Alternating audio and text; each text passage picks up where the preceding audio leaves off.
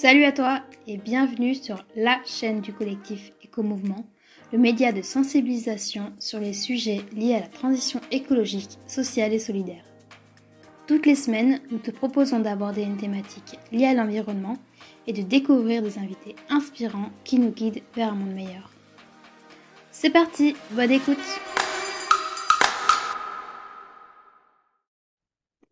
Bonjour à vous et bienvenue dans ce nouvel épisode. Je suis Mathilde et je suis ravie de vous retrouver aujourd'hui afin d'aborder ensemble le sujet des glaciers. À l'heure où nous enregistrons cet épisode, eh bien vendredi dernier, le 21 avril 2023, l'ONU, Organisation des Nations Unies, a publié son dernier rapport annuel sur l'état du climat. Et ce rapport nous alerte sur la vitesse spectaculaire et surtout alarmante à laquelle fondent les glaciers. C'est donc l'occasion pour nous, à travers cet épisode, eh bien, d'aborder ce sujet des glaciers et de leur importance vis-à-vis des enjeux environnementaux actuels. Et pour aborder ce sujet, eh bien, j'ai le plaisir d'être aujourd'hui accompagné de Xavier Fetwes. Bonjour Xavier. Bonjour Mathilde. Merci d'être avec nous aujourd'hui. Avec plaisir. Comment vas-tu? Ça va très bien, et toi? Bah ça va, je te remercie. Bon, alors pour débuter l'épisode sur les meilleures bases possibles, en général, j'aime bien commencer par définir le sujet qu'on traite. Alors dans notre cas, les glaciers, donc Xavier, est-ce que tu peux euh, nous dire ce qu'est un glacier et ce qu'est la glaciologie? Donc la, glaciologie, bon, c'est l'étude de tout ce qui est euh, les masses d'eau gelée, donc la neige, euh, ou sous forme de neige, sous forme de glace et ainsi de suite. Et les, glaciers, c'est simplement une accumulation de neige qui, sous, bah, le, poids de la neige, est progressivement transformée en glace. Ok. Euh, alors Xavier, je, t'ai lancé tout de suite, mais c'est vrai que je ne t'ai pas présenté. Euh, Xavier, tu es professeur de climatologie à l'Université de Liège en, en, Belgique, pardon, et tu es plus précisément spécialisé dans la modélisation du climat et des glaciers de l'Arctique. Est-ce que c'est bien ça?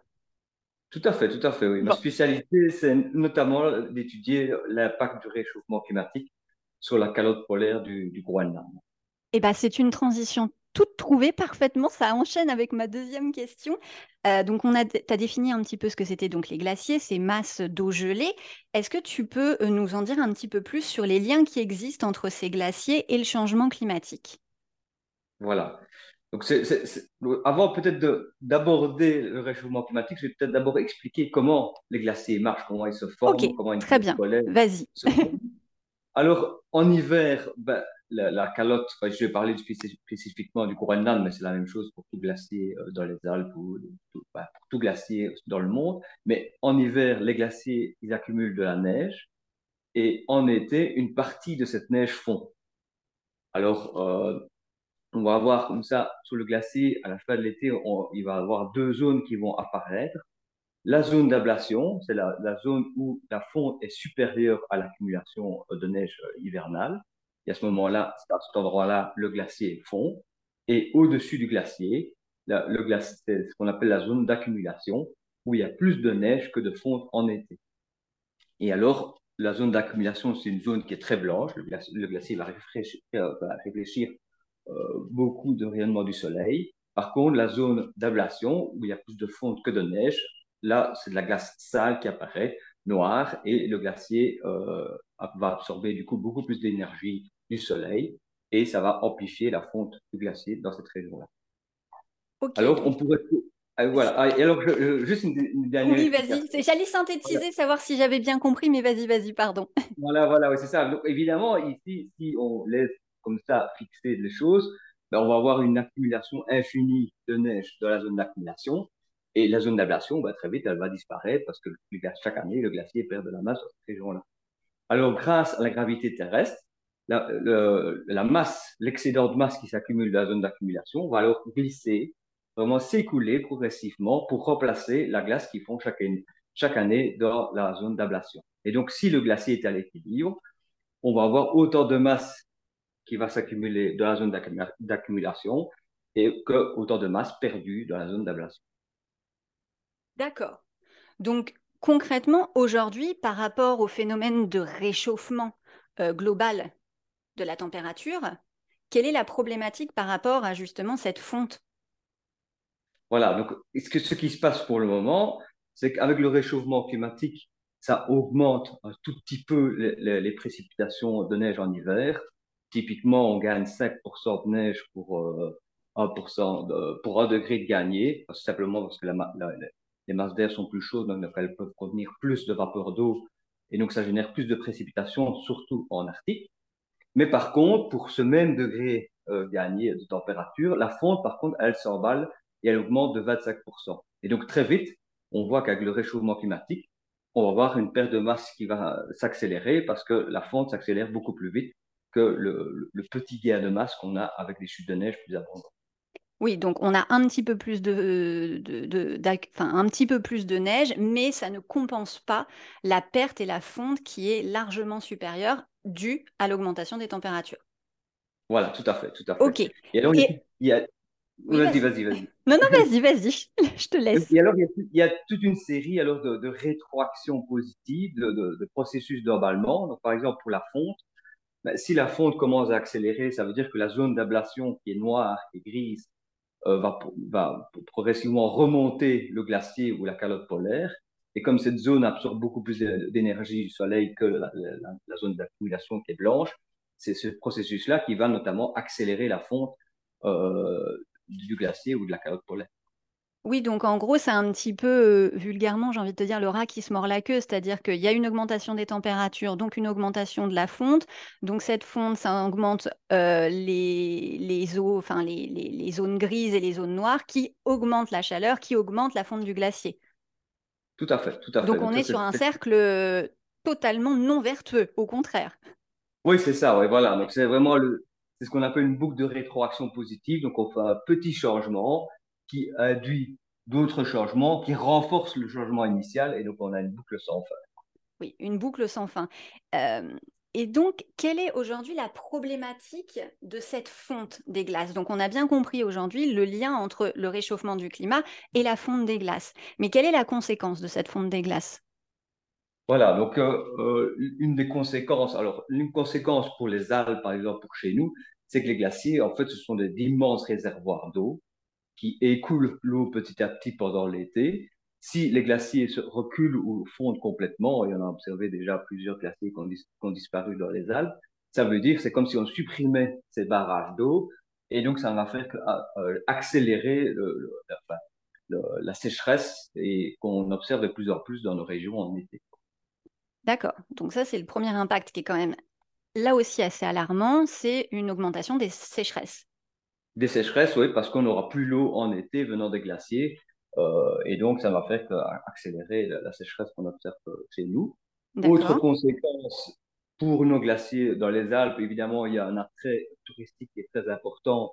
Si les glaciers disparaissent, bah, il y aura beaucoup moins de visiteurs. C'est surtout pour les, régions qui sont juste à côté des glaciers. Ça, c'est un deuxième impact. Et alors, l'impact le, plus important auquel tout le monde pense, évidemment, c'est que ces glaciers, en fondant, ils vont augmenter le niveau des D'accord. Ça, en effet, on en entend pas mal parler. Alors, tu dis que c'est un élément qui est euh, le plus connu. Est-ce que c'est aussi peut-être le plus gros des risques parmi les trois que tu as énumérés ou pas du tout? Ça dépend des régions. Je dirais, il y a des régions, par exemple, chez nous, dans les, dans, les, dans, les, Alpes, ou alors dans les Andes, où les glaciers sont vraiment, l'eau des glaciers sont utilisées comme eau, comme eau potable ou comme eau de manière générale. À ce moment-là, cet impact-là est très important. Mais sinon, pour le reste du monde, et surtout pour toutes les villes côtières, le problème, évidemment, c'est la hausse du niveau des D'accord. Est-ce que tu as peut-être des, chiffres, des données à nous communiquer sur euh, aujourd'hui l'état de cette augmentation du niveau des mers et les risques qui sont encourus? Donc voilà, depuis le début du siècle euh, précédent, on, observe, on a observé une hausse du niveau des mers de typiquement plus 20, 20 cm. Et évidemment, avec le réchauffement climatique, cette hausse du niveau des mers va continuer. Et typiquement pour la fin du siècle, euh, les projections futures suggèrent une hausse d'environ plus 1 mètre. D'accord, donc actuellement 20 cm et les projections, si rien ne change, sont de quasiment 1 mètre.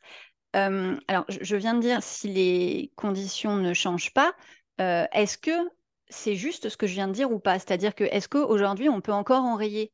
Le phénomène de fonte des glaciers et ce risque d'élévation d'un mètre ou pas du tout? Alors, je, je dirais que ça, ça, devient de plus en plus difficile. Hein. Donc, ce que le dernier rapport concluait, c'est que le, le but, ce serait d'atteindre le fameux objectif de limiter le réchauffement climatique à plus 1,5 degré. Et à ce moment-là, l'impact sur le niveau des mers serait beaucoup plus faible.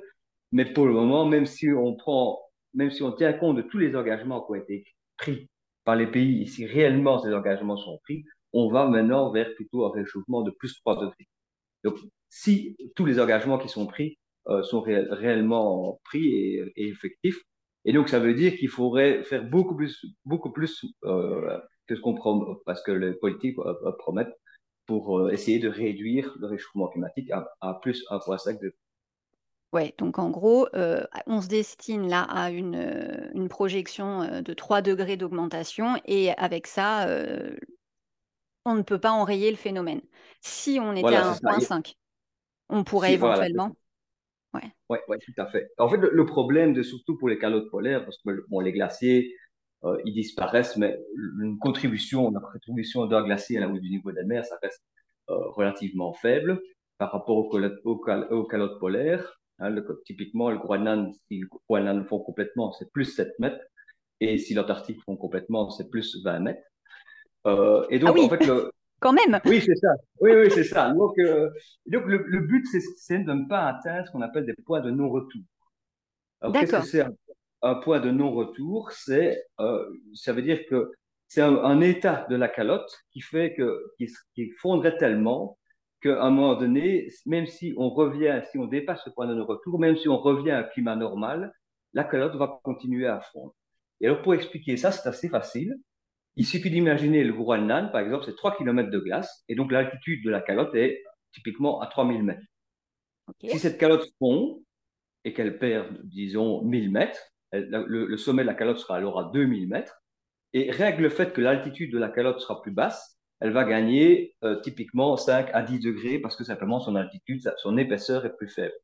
Et donc, si la calotte fonde de trop, elle va trop s'amincir et même si on revient à un climat normal, comme son altitude sera trop basse, elle continuera à fondre dans le futur et elle pourrait, on pourrait atteindre alors des hausses de niveau de mer de plusieurs mètres.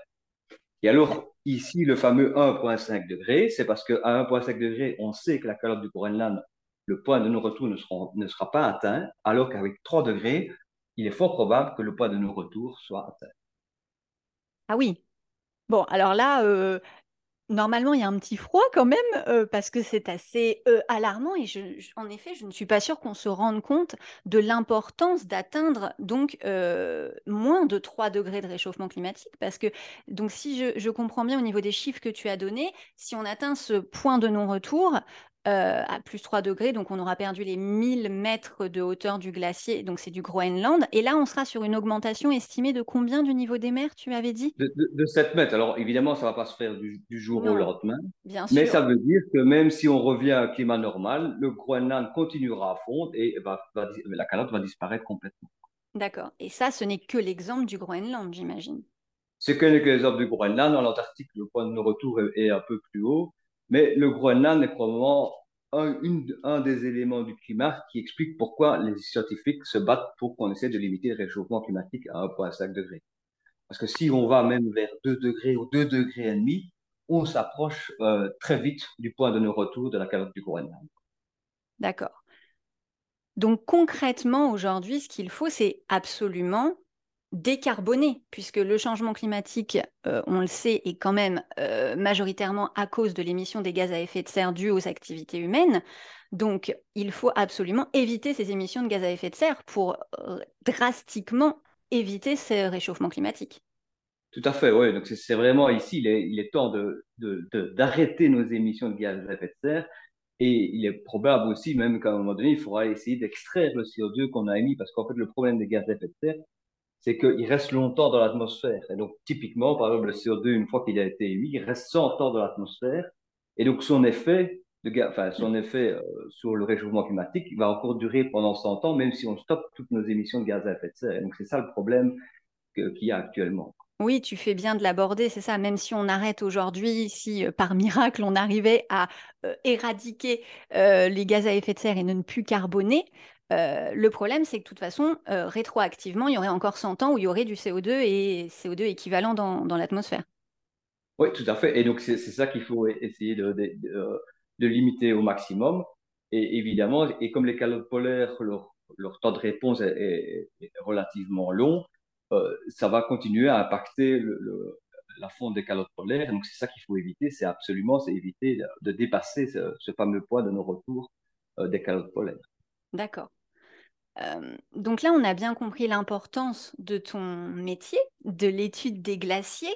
Est-ce que tu peux justement, peut-être un peu plus concrètement, nous dire ce que toi tu fais? J'ai dit que tu étais spécialisé dans la modélisation du climat. Est-ce que tu peux nous parler un petit peu justement de ton quotidien et des défis auxquels tu fais face face à ces enjeux? Ben Voilà, donc ici, moi, en fait, je développe un modèle du climat qui s'appelle le modèle MAR que j'applique notamment euh, sur la calotte du Groenland. Et alors, je, simule avec mon modèle, je vais simuler l'atmosphère, les précipitations, l'accumulation de la neige, la fonte de la neige à la surface et ainsi de suite. Donc, je, vraiment, je simule tout ce qui se passe à la surface des calottes polaires. Et alors, je vais donner les sorties de mon modèle à d'autres équipes qui vont étudier alors les glaciers, la dynamique euh, glaciaire de la calotte, et pour alors donner des estimations, notamment pour les, les rapports du GIEC. D'accord. Donc oui, euh, les rapports du GIEC. Et euh, est-ce que tu interviens également peut-être euh, dans le cadre des COP? Je n'interviens pas, dans les COP. Dans le rapport du GIEC, oui, mais dans les COP, je n'interviens pas. Ça reste, les COP, c'est plus politique parce que c'est là justement où, chaque pays prend des engagements. Et clairement, ici, les engagements actuels qui sont pris ne sont pas suffisants parce que même s'ils sont pris, on va vers plus 3 degrés et on ne va pas vers le fameux 1,5 degré. Et si euh, justement je te pose une question sur les, engagements politiques, si actuellement ils ne sont pas suffisants, on est d'accord là-dessus, quels devraient-ils être pardon, ces engagements pour qu'ils soient assez ambitieux et ne pas atteindre ces points de non-retour? Donc les engagements, en fait, il faudrait diminuer dès aujourd'hui toutes nos émissions de gaz à effet de serre, atteindre euh, une émission de zéro euh, en 2050, quelque chose comme ça, et commencer aussi en parallèle à essayer de capter du, CO2 de l'atmosphère pour, par exemple, euh, créer du gaz naturel euh, sans, du gaz qui serait euh, sans CO2 ou de, de, l'essence sans CO2, parce qu'il y a moyen qu'une fois qu'on extrait le CO2, soit on le remet dans le sol, soit alors on l'utilise pour faire du kérosène, du gaz ou et ainsi de suite, ce qui permettrait de continuer pendant un certain temps à utiliser nos voitures, nos cuisines et ainsi de suite sans devoir tout changer euh, parce que ça, ça va être compliqué. Oui, oui, parce qu'il y a quand même visiblement dans ce que je traduis de ton discours, il y a une urgence à agir, mais euh, au niveau même citoyen, on n'est pas peut-être encore outillé et prêt à totalement arrêter euh, l'usage des gaz à effet de serre. On n'est pas outillé, on n'a rien actuellement qui nous permet de ne pas l'utiliser, puisque malheureusement, on en est encore pour certaines choses dépendant. Oui, c'est ça, voilà. Oui, donc euh, je dirais si euh, beaucoup de gens ont une cuisinière au gaz ou un mm. chauffage au gaz, ou, ils ont une voiture, ou ils prennent l'avion et qu'ils utilisent du kérosène, tous ces moyens de transport, tous ces produits ont besoin actuellement d'énergie fossile. Et euh, si on, d'un jour au lendemain, on dit qu'on arrête tout, bah, il faudra tout remplacer, donc c'est à côté des, fortunes. Mm. Donc, une des solutions, c'est dans un premier temps de générer euh, des énergies fossiles en, en, en allant rechercher le CO2 de l'atmosphère. Oui. Donc il y a vraiment deux enjeux actuellement, c'est cet enjeu de diminuer, de décarboner, et puis cet enjeu de recapter, comme tu le disais. Oui, ouais, c'est ça, voilà. Ok. Euh, alors c'est une question peut-être un peu plus personnelle qui me vient, Xavier, mais face à tout ce que tu vois, à tout ce que tu nous dis et auquel donc tu es confronté en permanence, à la réalité du terrain, à cette fonte, à ces points de non-retour, euh, il n'y a pas un petit peu d'éco-anxiété qui, est générée Oui, effectivement, mais je, me dis, euh, je, crois qu'on voit clairement qu'il y a un, changement de la mentalité des gens et même des politiciens et Je crois que maintenant tout le monde est, bien conscient du problème. Et j'espère que d'ici 2030, on va vraiment commencer à bouger de manière très efficace. Euh, et donc, en fait, cette décennie-ci va être très importante parce que c'est pour moi, on a, il nous reste 10 ans pour bouger. Et donc, j'espère vraiment que ces 10 ans-là vont être utilisés pour bouger. Et je crois que l'Europe, de manière générale, a un rôle très important de montrer l'exemple aux autres pays. Montrer qu'une une économie sans énergie fossile, c'est viable, c'est rentable. Et à ce moment-là, les autres pays nous suivent. Oui, une forme d'exemplarité, de porte-drapeau pour, euh, pour les autres. Parce que tout le monde, on est d'accord que nous, euh, on parle de l'Europe actuellement, mais euh, toutes les communautés, tous les pays, tous les États sont sujets à ces enjeux dont on a parlé de montée des mers, de disponibilité en ressources d'eau, de sécheresse, etc. Oui, tous les pays, tout le, monde est, tout le monde est concerné et tous les pays, je dirais, aussi participent d'une manière ou d'une autre à la. Au réchauffement climatique par leurs activités. Mais l'Europe, ça fait, on a pendant une centaine d'années, voire 200 ans, on a pollué sans, en fermant les yeux, entre guillemets. Et donc, euh, avant de demander aux autres pays de faire un effort, je pense que l'Europe doit d'abord montrer l'exemple. Euh, je pense que c'est très important. Oui, je suis tout à fait d'accord. c'est, on, on, a tendance à se jeter un petit peu la pierre de l'inaction, mais il faut sortir un peu de ce triangle de l'inaction et commencer nous-mêmes euh, par faire des actions. Donc oui, je suis d'accord avec toi. oui, c'est ça. Bah oui, c'est ça. Oui, oui, tout à fait. alors peut-être pour, euh, pour terminer, entre guillemets, sur une note un petit peu plus positive, est-ce que tu aurais un message d'encouragement pour euh, inciter nos auditorices eh bien, à mettre en œuvre cette décarbonation nécessaire? Ben oui, je, je, je dirais qu'un un des moyens, par exemple, qui est relativement facile, c'est si on a de l'argent en, banque, c'est d'investir dans des fonds qui, euh, d'une manière ou d'une autre, favorisent les énergies renouvelables et non les énergies fossiles. Parce que je pense qu'à un moment donné, le message, il va y avoir un, je dirais un message fort venant des assurances et donc des banques, parce que évidemment, les, les conséquences du changement climatique, ça va coûter cher aux assurances et, tout le monde est d'accord, les économistes aussi, est d'accord que ne rien faire, ça va coûter beaucoup plus cher que, que dès maintenant commencer à diminuer les émissions de gaz à effet de serre. Et donc, un moyen fort pour forcer cette transition-là, ce serait par exemple d'investir son argent plutôt dans des fonds ouverts qui favorisent les énergies renouvelables. Autre chose, évidemment, c'est d'utiliser un maximum le train euh, pour tous ces transports et notamment pour, euh, pourquoi pas, ça euh, pas besoin de partir bien loin en vacances, hein, surtout en France, qui est un magnifique pays. et, euh, et du coup, voilà, il y a moyen de, partir en France en vacances pour être chez soi. Et je pense que ça, c'est déjà aussi très, très bon pour, pour le climat. Ok, donc deux, deux axes de solutions possibles. je pense un petit peu à, à, la portée de tous et toutes. En effet, euh, l'investissement euh, vert dans les, dans les banques et assurances et puis euh, limiter dans nos transports l'émission de gaz à effet de serre. C'est ça, voilà. Et donc, un autre moyen aussi pour limiter les émissions des transports, c'est de limiter aussi, d'essayer d'acheter au maximum les produits locaux. Comme ça, oui, c'est vrai, on l'oublie souvent. Pas venus, mmh. Voilà, qu'ils ne soient pas venus en avion ou en bateau ou je mmh. ne sais pas quoi bien loin, euh, non seulement on fait vivre notamment les agriculteurs locaux, et en plus, il y a beaucoup moins de transport euh, mm. pour, ces produits-là. Très bien, bah, merci beaucoup Xavier. Euh, est-ce que, avant de terminer et de conclure, il y a quelque chose que tu aimerais dire en particulier peut-être sur un sujet sur lequel je ne t'ai pas amené avec mes questions? Non, je crois, je crois que c'est comme ça qu'on a fait le tour. Évidemment, on, on, peut rentrer beaucoup plus en détail, mais je crois que c'est déjà pas mal. Oui. Euh, ok. Pour les gens, Voilà. D'accord, pour avoir semé des petites graines et je l'espère inspirer et, avoir informé les, les auditeuristes. Oui, tout à fait, tout à fait. Voilà. Bon, et eh ben merci beaucoup Xavier euh, d'avoir été avec nous et puis d'avoir partagé ton expérience et tes connaissances sur les glaciers. Avec plaisir. Bon, et ben merci à toi et puis bah merci à vous, chers auditeurs, d'avoir écouté ce podcast jusqu'au bout, pardon. Et comme je le disais, j'espère vraiment qu'il vous aura plu, informé et qu'il vous inspirera pour euh, agir et changer un petit peu euh, vos comportements, nos comportements au quotidien. Et puis pour ma part, eh bien je vous dis à très bientôt pour un nouvel épisode.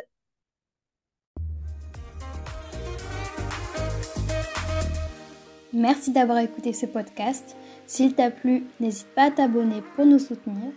Et si tu as des suggestions pour les prochaines interviews, n'hésite pas à nous contacter sur notre page Instagram. Nous sommes à ton écoute. À très vite!